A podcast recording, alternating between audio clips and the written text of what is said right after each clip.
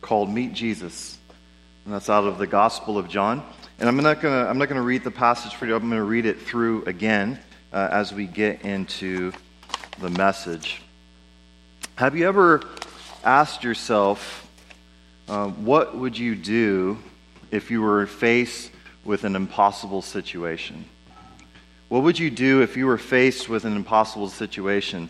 Um, I don't know if I'm weird or not, but I will often uh, consider hypothetically impossible situations around the scenarios around me. I, I was at uh, LA Fitness the other week, and I'm thinking, like, what if a, a crazed gunman comes in the front? Like, what would I do? And I'm like up on my on the elliptical, like just working up on the upper level platform at, at LA Fitness. I'm thinking, like, if I had to like jump down to the lower level, like would I break my leg or twist my ankle? Would I be able to run out? Would I be able to call Stephanie? Like I'm thinking about all these things as I'm sitting there on the elliptical. Um, I remember one particular time where I thought I was in that type of situation. Uh, it was 2007, and I was visiting uh, New York City for the first time. And I was I had just gone to the site where the towers had collapsed, and it was just a, almost a spiritual, uh, emotional moment just to see it. And after that, I was hungry, so I went to McDonald's in Manhattan. And I'm sitting there just eating my quarter pounder with cheese. And I look out the window and I see what looks like everyone either running or walking briskly in one direction with cell phones to their ears. I'm thinking, that's odd. so I look at it, and sure enough, everyone's just running or, or walking really fast with their cell phone up. And I think immediately something happened. So I, I, I, get on my cell phone, I call, I call my mom, and, and I can't get a call to go through. So I keep trying, I keep trying. Finally, the call goes through, and I say, Hey, mom. I say, Hey, where are you? I'm in, I'm in New York City. I need you to get on the television and check to see what's going on in New York. He's like, What's wrong? Are you okay? Mom, just turn on the television and tell me what's going on in New York. So she turns on the TV, says, Oh, nothing, nothing's going on. Are you okay? Just check. And she says, Oh, wait, there's, there's been an explosion in New York City. And I'm just like, oh, shoot, it's going down. You know, I'm like, where do I go? I'm stuck in this McDonald's. I don't know if it's safer to go outside or if it's safer to stay inside. I think I'm, this is looking like an impossible situation. I don't know if there's an escape route. Turns out uh, it was actually a steam pipe explosion. There's a, a picture of it uh, on the next slide. And uh, I, it was pretty massive. And it, you know, you can imagine people are just on edge. You know, it's fairly recent with these terrorist attacks, and we're in a war, and all of a sudden you hear an explosion in Manhattan. The first thing that comes to your mind is, is, the, is the worst. But it was a steam pipe explosion. It was pretty massive. Uh, thankfully, uh, I, think one person might have actually died in this, but uh, I, I was able to leave McDonald's and go somewhere else what if I told you that Jesus is not afraid of impossible situations? What if I told you that Jesus sometimes even creates impossible situations? And what if I told you that sometimes Jesus even leads us face to face with impossible situations just so that he can show us that Jesus is capable of the impossible. Today's message is a story about the impossible. And the title of this message is Jesus is Capable of the Impossible. And I want to break this message into three sections. The first section is framing the impossible. The second section is doing the impossible. And the third section is seeing the impossible. So, as we start looking at the first section, framing the impossible, I'm going to start off in verse 1 and read through verse 9. How does Jesus frame and introduce the impossible? Verse 1. After this, Jesus went away to the other side of the Sea of Galilee, which is the Sea of Tiberias. And a large crowd was following him because they saw the signs he was doing on the sick. Jesus went up on the mountain, and there he sat down with his disciples. Now the Passover, the feast of the Jews, was at hand. Lifting up his eyes, then he and seeing that a large crowd was coming towards him, Jesus said to Philip, Where are we to buy bread so that these people may eat? He said this to test him, for he himself knew what he would do. Philip answered him, 200 denarii would not buy enough bread for each of them to get a little. One of his disciples, Andrew, Simon Peter's brother, said to him, There's a boy who here, here who has five barley loaves and two fish, but what are they for so many? Now, the context is there's this huge crowd that is starting to follow Jesus. And they're following Jesus because of what they've heard him doing for the sick. So we read about several signs and wonders in the Gospel of John, but that's not all the signs and wonders that Jesus did. Jesus was doing lots of signs and wonders, and John was highlighting or selecting or curating those particular stories which he thought would be most impactful for helping us to understand who Jesus is. But Jesus was doing lots of miracles, Jesus was doing lots of healings, and so his reputation had gone before him. He's got this large crowd, and later we see the number thrown out there is 5,000 men.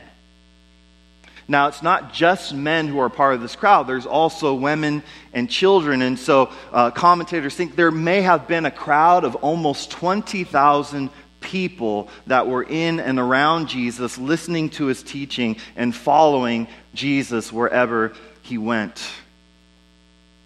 Now, the, the interesting thing here is Jesus creates an impossible situation. Jesus creates an impossible situation. Verse 5 Lifting up his eyes then and seeing that a large crowd was coming towards him, Jesus said to Philip, Where are we to buy bread so that these people may eat? That is not the natural question that you would ask for 20,000 people. The, the, the, the more natural response would be hey, it's getting late. Let's send them on their way. So Jesus presses the issue by, by introducing the idea of something that they would have thought was impossible. Hey, where are we going to buy bread to feed 20,000 people? And Jesus, it says that Jesus is actually intentionally asking this question, knowing exactly what he would do. So this is like a test for his disciples. Verse 6 He said this to test him, for he himself knew what he would do. Now, Philip responds in such a way that it's clear that what is being asked is something that would be nearly impossible. Verse 7 Philip answered him, 200 denarii would not buy enough bread for each of them to get a little. Now, a denarii or denarius was a silver Roman coin that was about a day's wage. So he's talking about 200 days' wages, about eight months of salary. This is a lot of money. This is probably the money that they were had together that they were traveling with. And basically, what Philip is saying is if we spent all our money to feed this crowd, it wouldn't be enough for each one to have even a little bit. And, and back then, uh, one, uh, one denarius or one, uh, one denarius would purchase about maybe anywhere from 8 to 16 one pound loaves of bread. So, at most, even if you're most generous, those 200 denarii would have purchased maybe 3,200 loaves for about 20,000 people. So if you can imagine one loaf split six ways, okay, you get that one sixth of one pound loaf, right? That, that's, that's a snack. That's not dinner. Right? And, and picture this 20,000 hungry, maybe hangry people that, that you have to control, and you're going to give them, maybe at best, if we spend all our traveling money, a snack. It's a bad plan. And, and that's what Philip is saying. This is a bad plan. We don't have the money to do it the way we, we should do it. And then, so that's plan A, okay? And then you get plan B, which is even worse. Verse 8 One of his disciples, Andrew, Simon Peter's brother, said to him, There's a boy here who has five barley loaves and two fish. But what are they for so many? Now, have you ever had an idea that seemed brilliant at the time? But then when you say it aloud, you realize it's a bad idea as soon as you say it? Like, that's, that's kind of what's going on here. It's like, guys, I've got a plan. We don't have to spend any money at all. I, I saw this boy, and we can take his food. He's got five loaves and two fish, and there's 20,000 people. Yeah, that's not going to work. that's not going to work. What are they for so many?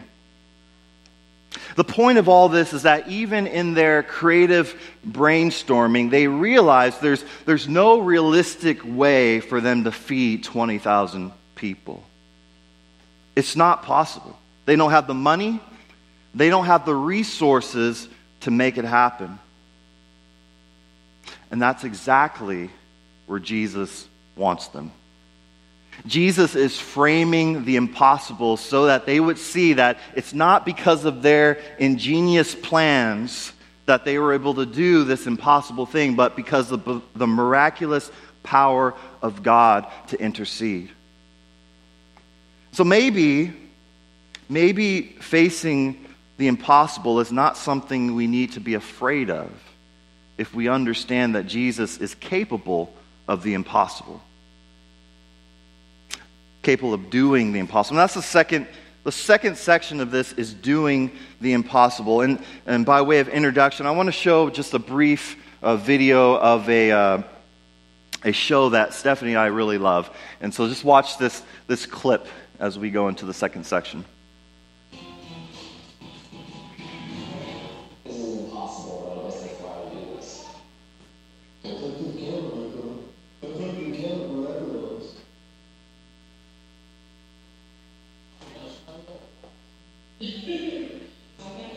there is a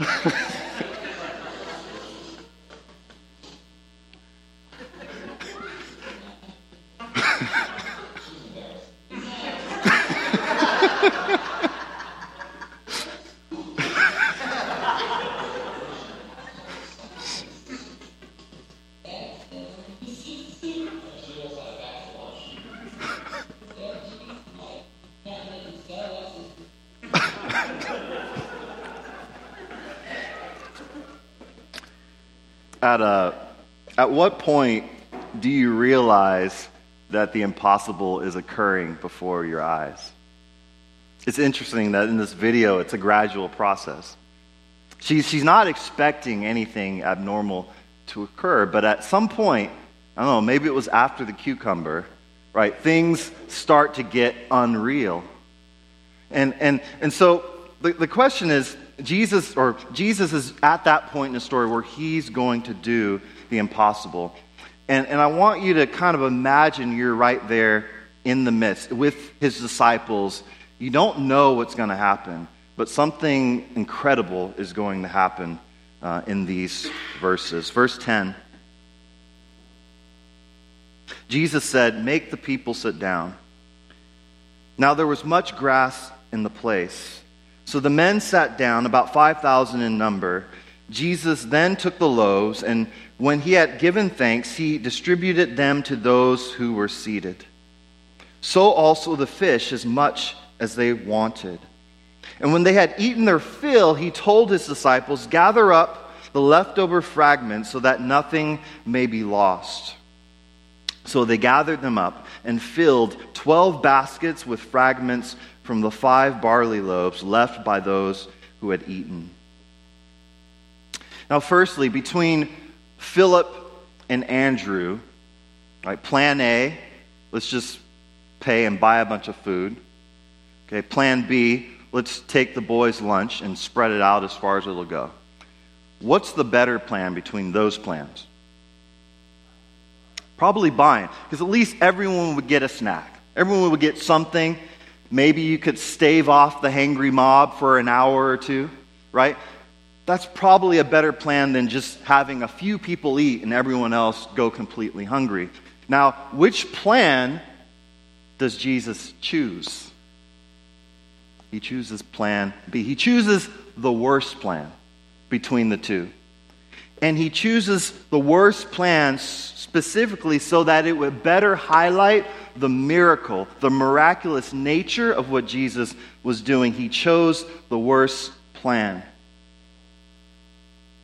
Jesus starts with ordering his disciples to do something that's very possible, but hard crowd control. I don't want you to gloss over it. You can read it and gloss over it, not think. If you don't actually picture yourself in that scene, what Jesus is asking them to do, Jesus says, make the people sit down. This is 20,000 hangry people. Make them sit down, make them be quiet. It's not something that they just quickly, they didn't have a PA system, they didn't have amplification.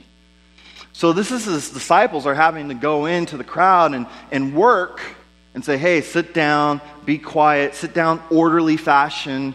We don't know why Jesus is telling us to do this, but do that. I'm not sure what's going to happen. Like, what would you be thinking if Jesus asked you to tell the crowd to, to, to go to work?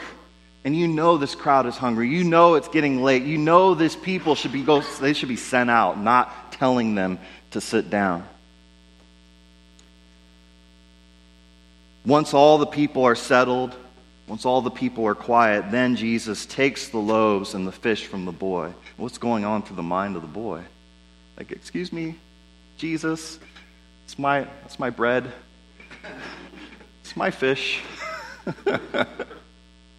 Jesus takes the loaves, he takes the fish, he blesses it, and he gives it out. He gives it to his disciples to go and spread it out amongst. And I don't know at what point they realized that something was happening, but every, it says everyone didn't just get a little bit, like everyone got their fill. Jesus just created a buffet from five loaves and two fish for 20,000 people had all you could eat of bread and fish. Like this is a miracle. It's miraculous. Like there's no way to, it's not like everyone took a little bit, like you, could, you can't explain it away other than God intervened in natural circumstances and did something supernatural. There's no other way to explain it.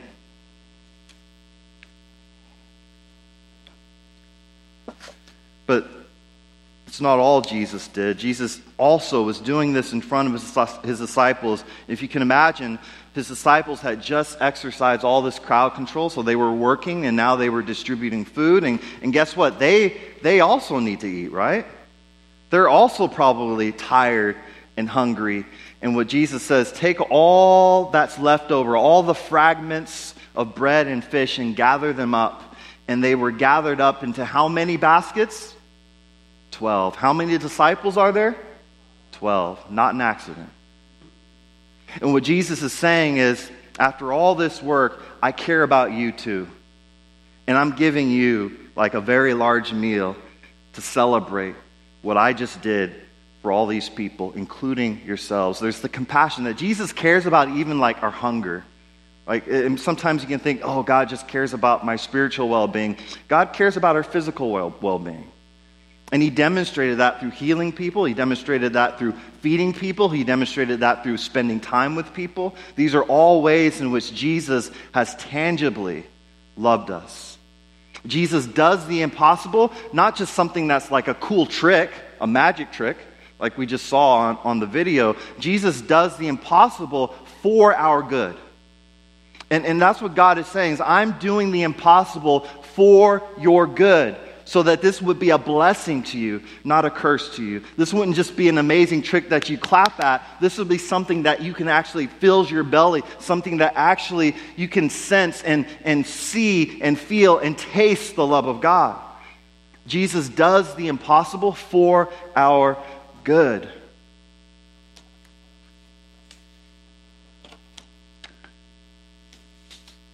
What does it look like in our lives when God does the impossible? What can God do with our five loaves and our two fish when we need in several orders of magnitude more than that? What can God do with the little food that we have, with the little money we have, with the little faith that we have? And the answer is quite a lot. What does it look like to see the impossible become possible? How do we respond when we see, when we understand, if we can begin to understand that Jesus is capable of the impossible, what does that do? How do we respond? And this brings us to the last section seeing the impossible. Seeing the impossible. I'm going to read verse 14 through 21. When the people saw the sign that he had done, they said, This is indeed the prophet who was to come into the world. Perceiving then that they were about to come and take him by force to make him king, Jesus withdrew again to the mountain by himself. When evening came, his disciples went down to the lake, got into a boat, and started across the lake to Capernaum. Now it was dark, and Jesus had not yet come to them. The lake became rough because a strong wind was blowing. When they had rowed about three or four miles, they saw Jesus walking on the lake and coming near the boat, and they were frightened. But he said to them, It is I, do not be afraid. Then they were glad to take him into the boat, and immediately the boat was at the land to which they were going. Now, did the people understand that a miracle had taken place? Clearly. They absolutely understood that a, miracle took place. Because they say be, because of the sign they saw, they, they thought he was the prophet. And I'm not sure whether it was after 10 people started eating, or 20, or 50, or 100. At some point, they recognized that this is supernatural, this is odd, and they, and they, and they attributed it to Jesus. They said because of the sign they saw Jesus do, they believed he was the prophet. So it wasn't that they thought the disciples did a magic trick. They understood that the reason why everyone was eating and having their fill was because Jesus did something. And they, and, they, and they recognized that and they said, This guy must be the prophet. Now, they would have been uh, referencing Moses in, in, Deuteronomy chapter 18, verse 15, uh, Mo, Moses writes, The Lord your God will raise up for you a prophet like me from among you, from your brothers. It is to him you shall listen. So they knew this prophecy. And one of the reasons I think they, they clearly connected Jesus to that prophet that Moses spoke of is because God has sort of had a habit of providing food miraculously. If you, if you go back to Exodus chapter 16, Exodus is the story where uh, Israel, the people of Israel, were enslaved in Egypt, and God used Moses to basically free his people, to, to release them from bondage, to be free to worship God. And as they leave Egypt, the people start to grumble. And so in, in, chapter 16, verse 2, the whole congregation of the people of Israel started to grumble. And in verse 3, they said they complain because in Egypt, where they were slaves, they kind of forget that. They said, We had meat, we had food. So there's sort of, uh, I don't know if you ever look back at life and you, you see life in the past as better than it actually was sometimes, because maybe your current circumstances is rough. Oh, I just wish I could go back to that time. But if, you really, if you're really honest, you remember that time wasn't as great as you're remembering it. And that's kind of what's happening with the Israel, with the uh, people of Israel. They're kind of glossing over the fact that they were enslaved. They were glossing over the fact that they, were, they had burdens that were hard to bear. And they're remembering, because what they don't have now is, is the meat, the food that they wanted, that they had before. And so God still cares. And God says, I'm going to give you bread from heaven. This, this manna that falls from heaven in a miraculous way, God provides the bread, the nourishment that his people needs. And so uh, there's this uncoincidental uh, analogy to what Jesus does in providing bread supernaturally, to what God did with Moses when he provided supernaturally, so that they could understand that, wow, okay, this guy Jesus must be like Moses. He's the prophet that Moses had wrote about. And rightly so. They rightly identified him as the prophet, but they still didn't fully understand who Jesus is. And how do you know it? It's because they wanted to make him king, and Jesus wanted no part of it. You see, what they were interested in was a political savior. They wanted a king, they wanted a new kingdom. They were remembering their own glory days, back when King David and King Solomon ru- ruled. When they had this glorious temple, the presence of God was with them, they had their sovereignty. Right? They wanted Jesus to make Israel great again.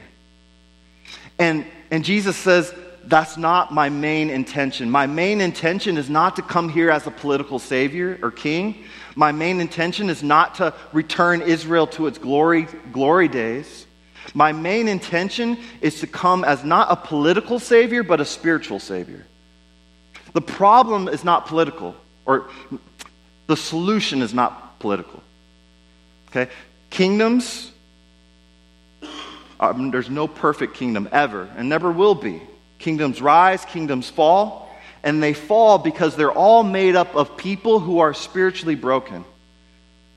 And, and that's, the, that's the, if you look at the world, if we're honest, we know that the world is not the way it ought to be. And you can give myriad of examples of why. I'll give one if we stay with the theme of food. According to the Food and Agriculture Organization of the United Nations, the earth uh, already produces enough food to feed 10 billion people. There are not 10 billion people on earth, there are over 7. But there's already enough food, and yet 815 million people in the world do not have enough food to be well nourished. The problem is not a lack of resources. The problem is not a lack of food. The problem is a poverty of spirit and heart when we say, I care more about me and mine than I do about you and yours. And we're all part of the problem. It's not just the people out there, it's we're part of the problem. And Jesus says, I've come to solve that problem. And He's come to solve that problem not by political means, not by force, but by changing people's hearts. That's why the, the, the, whole Bible is talking about a man who would come and, and speak the words of God to us so that if we would listen, so that if we would believe, so that if we would trust Jesus, he would give us new hearts that are now warm to the things of God, that now pursue God, that now want to see God transform and work in and through them for the good of our communities. It starts with heart change. Kings don't change hearts. Presidents don't change hearts. Laws don't change hearts. Jesus changes hearts. And that's why Jesus came as a spiritual Savior. Yes, He is a King, and He will come, and He will rule, but He does it through salvation of the Spirit, and He does that through death. Jesus came to die, to pay for our greed, to pay for our envy, to pay for our bitterness, to pay for all the things in us that, that prevent us from loving our neighbor as ourselves. Jesus came to pay for that through his death. He wasn't ready to be made king. He says, I've got to die.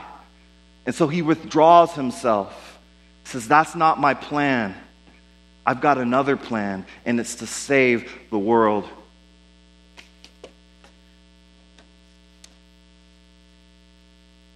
Jesus, in performing this miracle, is demonstrating that he is capable, he is willing to overcome the impossible. And that should give us hope of impos- that the impossible things of life, whether they're big things like world hunger, of disease, of tyranny, of violence, one day Jesus will solve that. He will rid the world of those things. But it also addresses the impossible circumstances of our own life.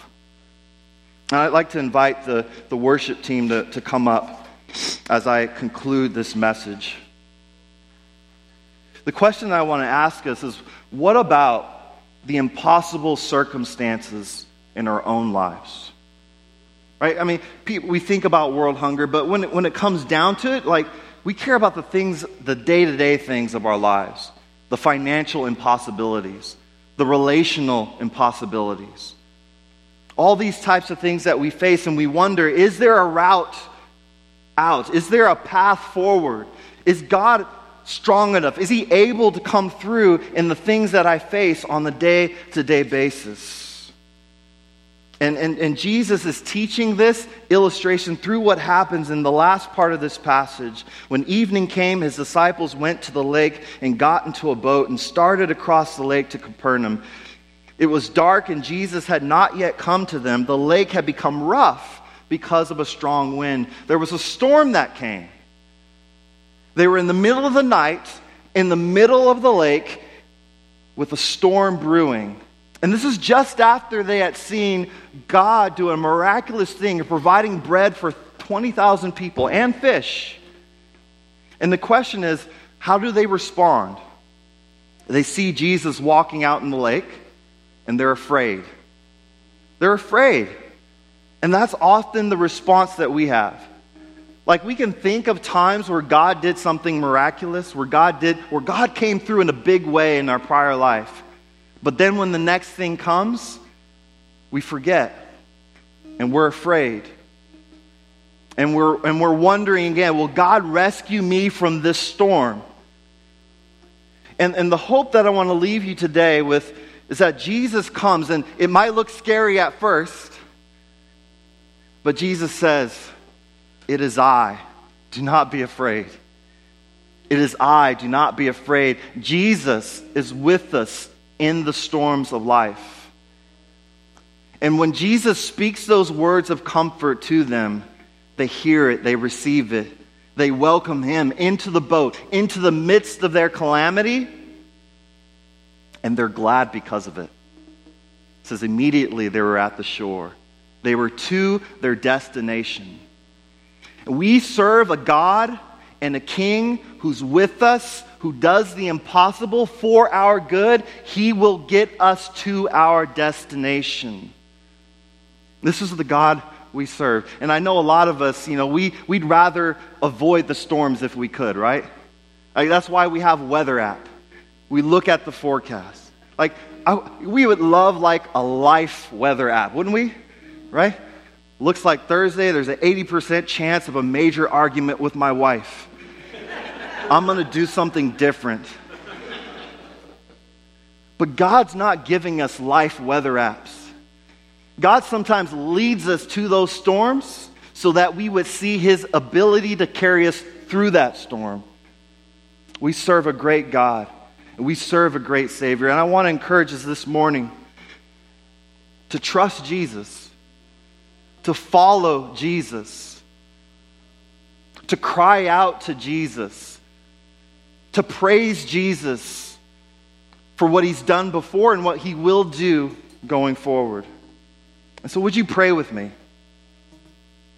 Father, we thank you for sending your son Jesus to be our Savior, to do what for us is impossible. Father, would you help us to believe? Would you give us faith to trust you even in the midst of the storms of life? Lord, would you give us faith to trust that, that you can multiply what little we have into abundance, Lord, that we thought unimaginable? Lord, I pray that whatever it is we're struggling right now with, Lord, that we would be so bold as to lay it at your feet and trust, Lord, that you are big enough, you are strong enough to deal with it. Lord, we, we understand and know, Lord, how high, how wide, how long, how deep your love is for us. Father, we thank you for your word. We thank you for your son. We thank you, Lord, that you've done the impossible for us. We thank you, Jesus. It's in your name we pray. Amen. At this time, we all